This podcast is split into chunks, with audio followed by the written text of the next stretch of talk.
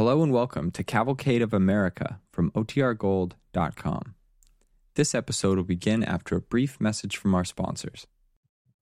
The Cavalcade of America, sponsored by the DuPont Company, presents Edward Arnold in a dramatization of the Saturday Evening Post story, Fat Girl.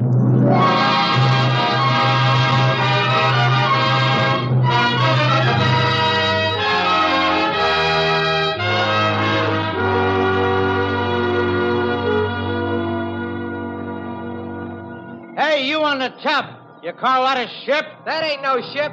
That's a floating wet nurse. She's the fat girl. That's what she is. The fat girl.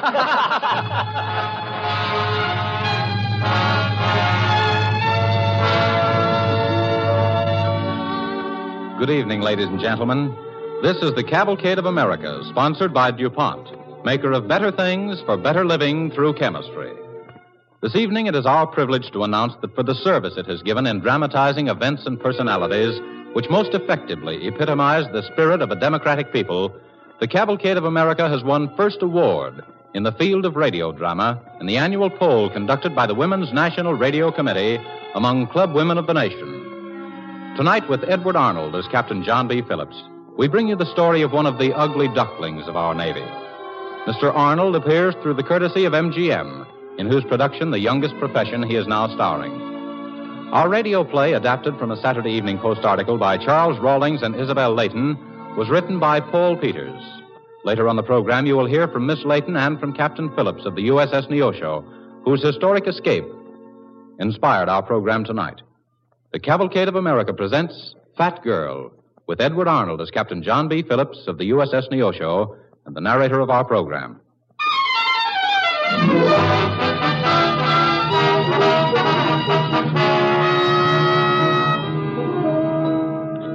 Her name was the USS Neosho, an auxiliary oil tanker attached to the Pacific Fleet. You hear that? That's the voice of a horn. That's her bell. And that's her cry of alarm when attacked. That's the throb of her engines deep within her stern. The great steel heart that propels her plunging but unafraid through a wilderness of ocean. Between her engines and her bridge, she carried in a vast uninhabitable reservoir 150 barrels of gasoline and oil. Her duty was to succor the haughty warships. But the men on the proud fighting ships would jeer at her ungainly shape, and when she heaved alongside their slim, sleek decks, they would call out in contempt, Here comes the fat girl!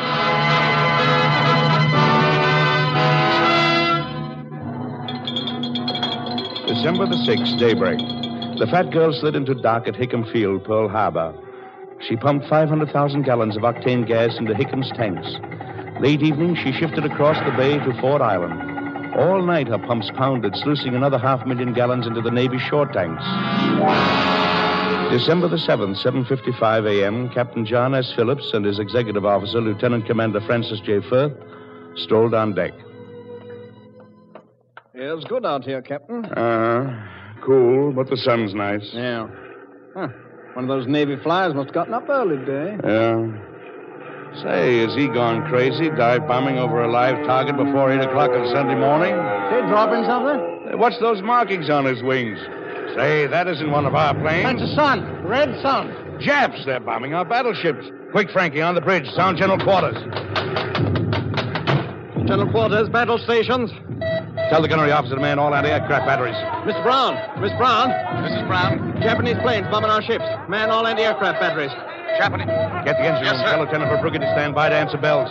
We've got to get out of here fast. Cut the mooring lines to the rail with axes. Mr. Verbrugge. Miss Verbrugge. Mrs. is Verbrugge. Stand by to answer bells. We're backing out of here. They're taking access to the mooring lines. Very well, sir. What was that? The Arizona, at the end of the jetty. Blown up and burst into flames. Tell Verbrugge to get those engines going.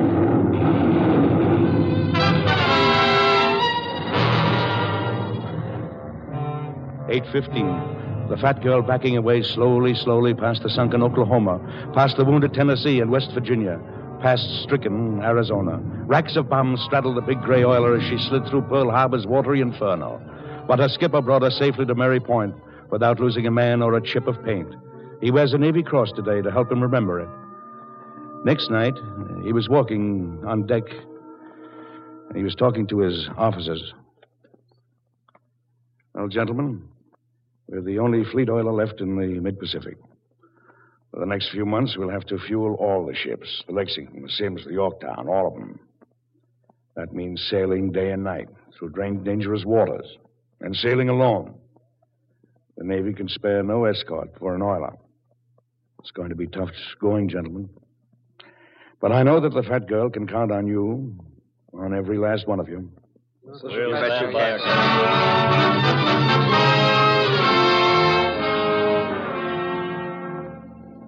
A few months pass. It is May the 7th. The fat girl has had a rendezvous with a big task force 450 miles off the coast of Australia. At daybreak, when she reached the appointed spot, the skipper and his executive officer were scanning the horizon. Oh, you can see uh, an awful lot of Pacific in this early morning light, Captain. Yeah, no task force in sight. Yeah. Something to do with that uh, night report from the commander in chief, perhaps. Huh? Uh huh. I'll tell you, Frankie, but keep it under your hat. There's a strong Japanese naval force nearby. Right now, there's probably a big battle starting in the Coral Sea. flag on the starboard bow. The close ones, huh? Frankie, get the crew to battle stations. Man the anti-aircraft batteries. Yes, sir. Miss Brown, Miss Brown, man all anti-aircraft stations. Oh, there he is, up in that cloud. Single engine bomber, headed north. Why, going away now, sir. Now, he'll be back. With 50 more, I suspect. Mr. Verbrugge. Mr. Verbrugge. Yes, sir. This is Verbrugge. I'm going to bring the ship around and head her northwest. Give the engines all we got.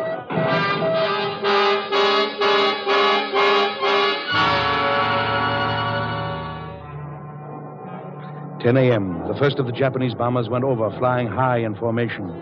They scorned the Neosho's puny gunny fire, half a mile too short. 10:35, 12 more planes. They dropped three bombs, but the fat girl dodged. 12 noon. On deck, the gun crews ate their midday stew from canisters.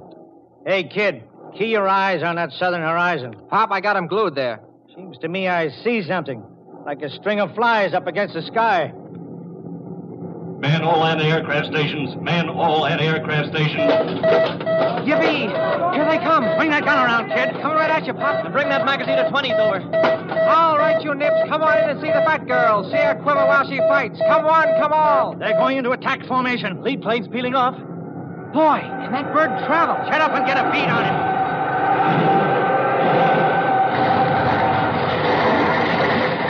Hey, kid. Kid, are you hurt? Look at him.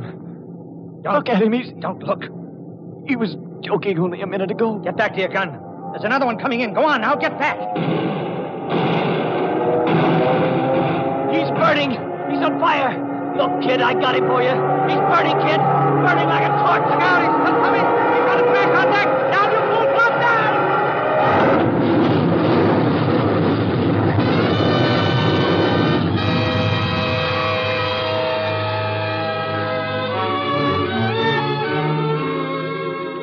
Two more bombs gave the fat girl a mortal wound. One whistled through the fire room hatch, exploding among the boilers and the steam lines.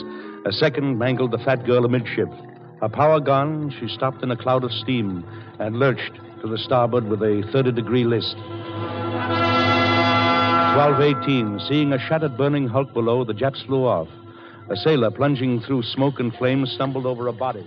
Commander Firth. Commander Firth, is, is that you? Uh, are you hurt, sir? No. I guess I just knocked out by the concussion. Yeah, let me help you up, sir. Uh, uh, better now? Yeah, better now. Now, you go to the captain. You tell him we're sinking. Ask him what he intends to do about abandoning ship. Oh, he's already answered that, sir. The captain sent me to tell you. Hang on a while.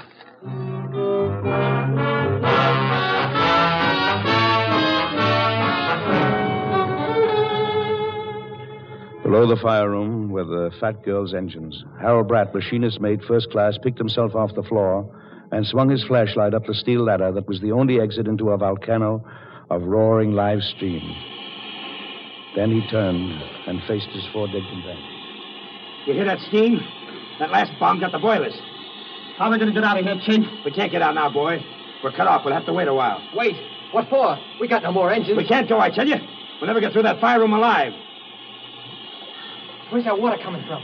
Well, drown. Drown in this rotten black hole. Let me out of here. Joe, Joe, get away from that ladder. You two, Fred, come on, come on, you're back. Now listen to me, both of you. The chief water tender's up there. You know Oscar Peterson. He'll turn those steam bows off even if it kills him. You can count on Pete. In a few minutes we'll be drowned. Drowned like rats in a trap. I'm going up now. I'm going with you. Get out of my way, Chief. Oh, wait a minute. I'm warning you. Get out of my way. Come here, come on. Chief! Chief, you hurt? Chief, where are you? Oh, I'm all right. Where's the flashlight? Uh, I took it with him, Chief. Oh, those saps, those poor saps. Why didn't they obey orders? That steam will kill them. There's water up around my feet now, Chief. All right, all right. We'll wait a while. I can't stand Shut it. up! We'll wait a while. Oh, God, help him. I feel water up to my knees. Listen. Listen. Do you hear that? What? The steam stopped. Peterson's done it. He shut off the valves. I knew he would. I knew it. Yeah, he did. Find some rags. There's a pile of them on the bulkhead shelves. Well, I got him. here, come here. Let me have some. Now cover up your hands and faces. Quick now. All ready? Huh? Just a minute, Chief. You set now? I'm going up. Paul, you follow close to me. Don, you follow Paul. Steady now, fellas. Steady.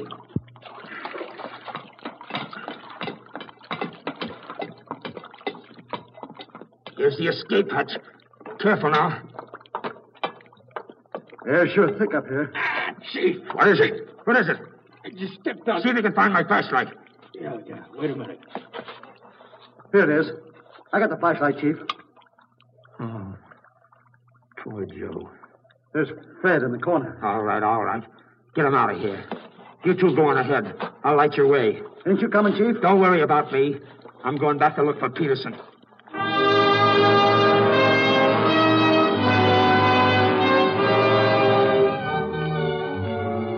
He found Peterson. And when he brought him into the blessed open air, he knew the water tender had sacrificed his life that others might live. Two days later, Peterson died. Mercifully, the ship's supply of morphine lasted just two days. 6 p.m. On the bridge, Captain Phillips scanned the fat girl with bitterness in his heart. Her deck smoldered like a volcanic reef. A starboard rail rolled underwater. Her foredeck was awash. The gunnery officer, Tom Brown, joined him. Chief radio officer says he's sending our position every five minutes. Uh, no answer? No answer. Well, tell him to stop a while. What should we do with the wounded, sir? How many are there? 26. And lifeboats? Three, sir. the rest were shelled or burned. Of course, there's the big motor sailor, but she's jammed in her chocks on the high side. There's no power for her winches. It'll take a solid day's work to get her overside. Well, what do you think, Captain? Fat girl last that long? I don't know. She's dying, Brownie. She's dying under my feet. Yes.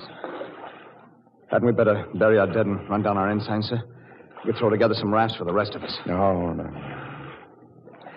No, Brownie, if she must go down, let her go with colors flying. She'll make a good coffin, Brownie. Yes, sir. Get those lifeboats alongside and load the wounded in them. Put on a skeleton crew for the watch and a good hand for the tillers and a man or two for bailing. Have them lay, lay off about a 100 yards. Keep us in sight all night. No flashlights, no signals. The rest of us, sir? The rest of us will stand by. Anything I can do, Cap? Frankie, is that you? Sorry, Captain. I, I was burned a little. Burned a little. Well, can you see out of those eyes? Enough to get around, sir. Oh, come on, Brownie. Get him off his feet. Put him in one of those lifeboats. Oh, but, Captain, you- All you right, can't. all right, Frankie. You can take charge of a batch of wounded. Will that make you feel better? Very well, you. Never mind saluting. Better get that arm bandaged. Thank you, sir. The quartermaster says the list has improved, sir. She's moved up to 25 degrees from 27 to 25, sir. She's moved? Up to 25 degrees, you say? Uh, she's trying to help herself, sir. Oh, good old fat girl. Good old fat girl. Still fighting for us, aren't you? Still want to carry on for us, don't you? Well, by all that's holy, we'll fight for you.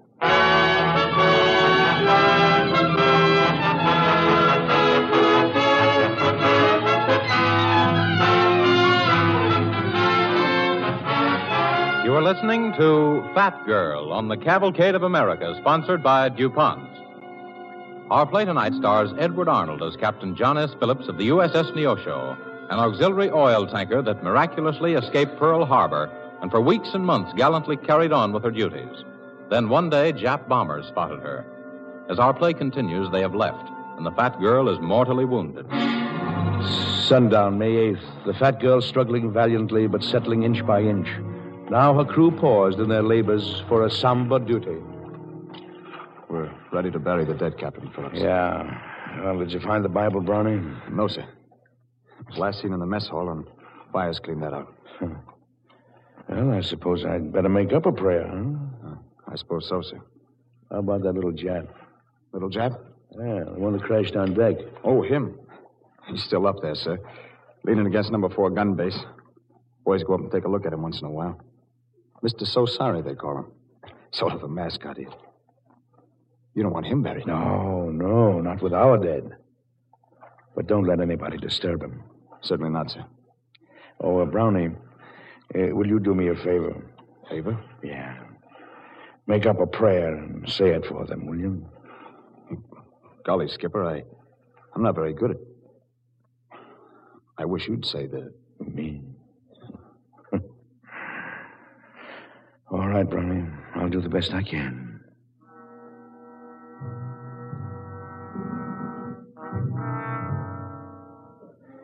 Dear God, these men were our friends and comrades. They were good men, God. They served their country faithfully. And when they died, they died a fine death, defending their ship. Now we're going to lay them to rest in the sea. Give them peace, O Lord. And have mercy on the dear ones at home. Amen.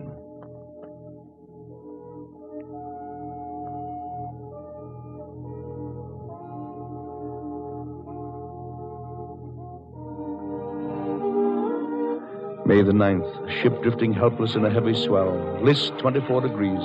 Upper deck and starboard side awash. The fat girl was sinking. Her hours were numbered. Well, well, Brownie, Commander. The motor sailor. She launched yet? Any minute now, sir. Well, tell him to hurry. Tell him to hurry. Very well, sir. No, no, wait a minute, wait a minute. You don't have to tell him that. I don't think so. As soon as she's in the water, load her with stores. You and I will board her with the wounded. The others will man the lifeboats with square sails. We'll be the only boat with power. We'll use the motor to round them up every morning and keep the boats together. There's to be no separating. I understand, sir. We'll run with the wind for Willis Islets, and then on to Trinity Opening in the Great Barrier Reef. Yes. How about guns, sir? Sidearms on officers. Stack or two of rifles in the big boat. No guns in the little ones. It's going to be a long, hard run, Brownie. We want no crazy men with guns. Right you are, sir. Yes, and our big trouble will be the sun. From zenith on, we'll be looking straight into it. It's going to be hell. A trip through purgatory for our burned men, Brownie. Funny we don't hear anything on the air. Oh, forget that. I saw gun flashes last night toward the Coral Sea. We're on the fringes of a big battle, Brownie. Maybe nobody can spare time for us. Maybe they have nothing to send. Say, hey, they're cheering. You know what that means? Thank God. They've launched the motor sailor. And thank the fat girl, too.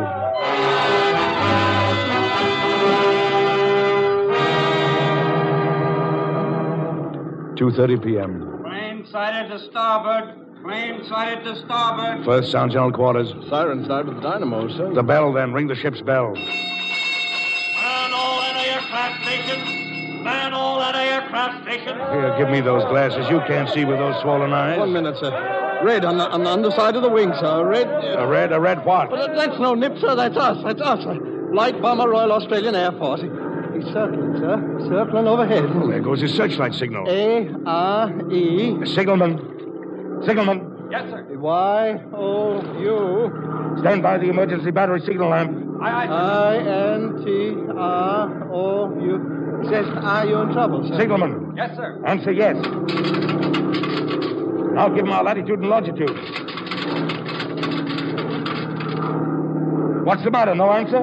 Sir. That's all. He, he just circling. Signalman. Again, latitude and longitude. He's going away, sir. No acknowledgement. Just going away. Well, back to work. We'll just act as if nothing has happened. Maybe nothing has.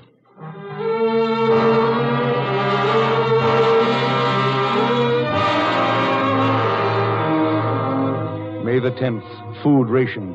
Officers and men assigned to stations in the four lifeboats. After end of the Fat Girl dangerously low in the water. Final preparations to abandon ship. 1 p.m. Ship sighted to starboard. It's a destroyer, sir. What do you make of her? What do you make her out to be, Brownie? She might be either, sir. I... Oh, no, wait a minute. It's... Yes, that's our ensign. That's one of our 400, Skipper. Signalman, signalman. Yes, Captain. Believe Neosho in immediate danger. Capsizing. What instructions?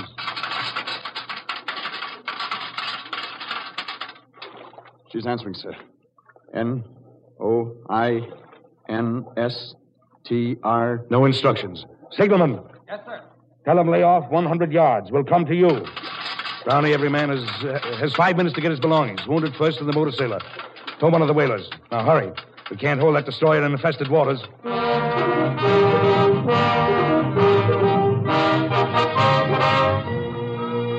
1.40 p.m., the commander of the Neosho left his ship, the last man off, having transferred safely to the USS Henley his officers and enlisted personnel.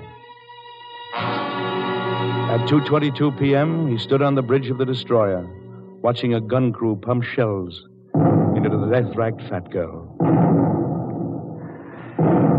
Oh, hit her astern, I tell you. Hit her astern. We're trying, Captain. Don't torture her like that. Get her down. Yes, Captain. We'll get her down. Just get her under. Get her under for me.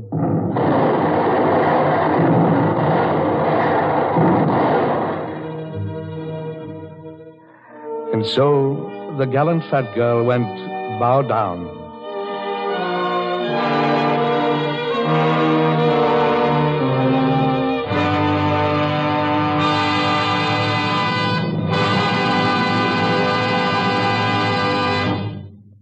Thank you, Edward Arnold. Ladies and gentlemen, in a few moments, Mr. Arnold will return to the microphone to present our guests, Miss Isabel Leighton, co author of Fat Girl, and Captain John S. Phillips, who commanded the USS Neosho. Meanwhile, we have a story of chemistry that will be of interest to everyone. Here is Gayne Whitman to tell it. No matter how many machines America has producing for war, the most wonderful and important machine of all is still the human hand that guides and controls them. For a number of years, DuPont has made a protective hand cream sold under the trademark ProTech. Painters and mechanics used it to keep paint and grime from sticking to their hands. Factory workers used it to protect their hands from grime and solvents that might cause skin irritation. When the war started, DuPont began to get a flood of new orders for Protec from many industrial centers. Behind those orders lies an interesting story. Skin ailments in industry, even in peacetime, cost the nation something like $7 million a year in lost man hours. In wartime, there is vastly more production. There are many more workers, and many of those workers are women or men recruited from white collar jobs. These men and women taking factory jobs for the first time often have soft hands, hands sensitive to cutting oils, solvents, and other irritating compounds used in many industrial operations. In some plants, workers can't wear gloves because gloves are liable to get caught in the machines or interfere with delicate operations. So more and more war workers are now using ProTech as an invisible work glove to protect the hands and arms against grime and other skin irritants. Protec is a soft, greaseless cream that looks and smells like vanishing cream. But unlike a vanishing cream, it forms a dry, transparent film, which is not dissolved by oil paints, grime, or straight cutting oils, but will dissolve in water. If a worker applies Protec to his hands and arms before starting work, it helps to protect his skin against irritants. All he has to do after work is wash his hands in running water and oil, grease, grime, and paint rinse off. In one plant, girls who were lacquering gun stocks used to clean their hands with lacquer solvent.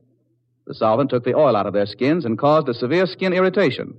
On the advice of their plant safety director, the girls now use Protec. Skin ailments are one of the most important occupational diseases because skin infection can slow up production just as easily as a lost time accident. If you have this problem and want to help men and women workers avoid skin irritation, Write to DuPont Radio Section, Wilmington, Delaware, for additional information.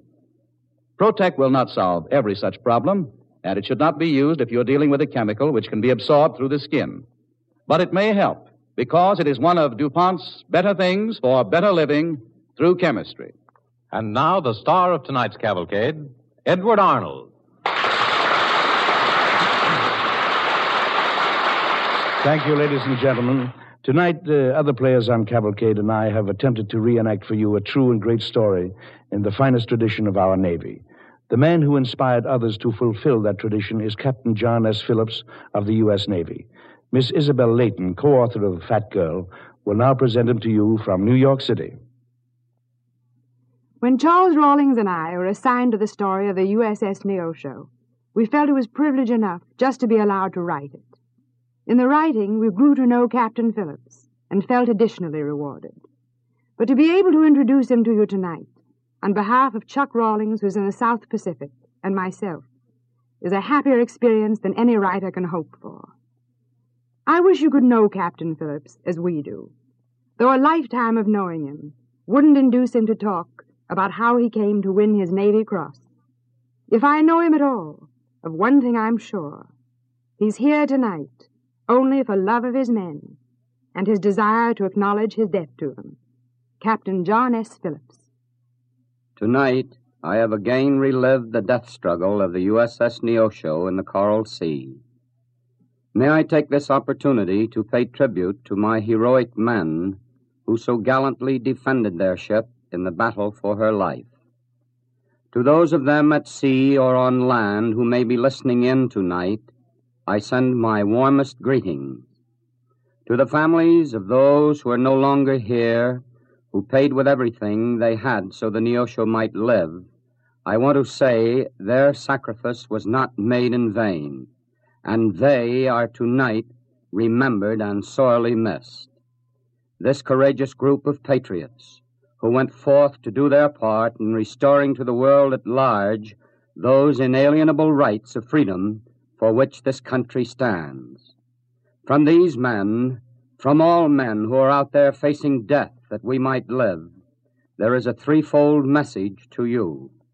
First, work as you have never worked before to make our country strong in unity, that unity which alone can bring us speedy victory and preclude the unnecessary loss of life.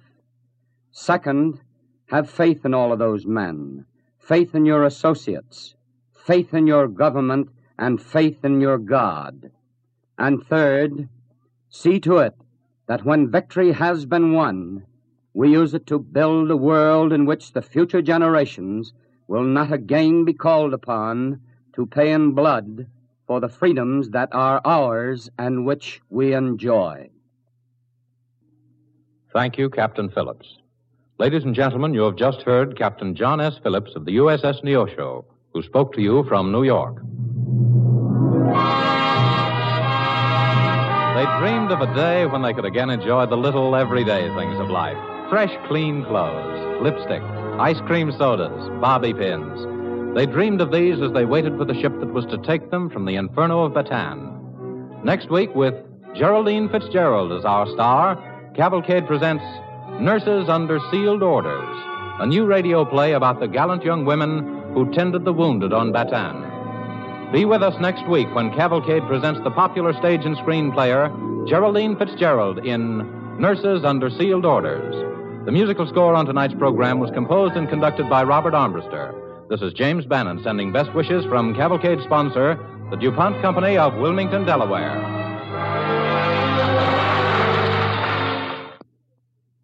Dick comes home on furlough tonight. His room looks a sight. Well, it's too late now to have it repapered. Mother, my boyfriend says DuPont has a wonderful new paint called Speed Easy that covers old wallpaper in one coat. It dries in an hour. Yeah, Speed Easy. Yes, I remember. That's the paint you thin with water. Well, our sailor will have a fresh, clean room to sleep in tonight. This program came to you from New York and Hollywood. This is the National Broadcasting Company.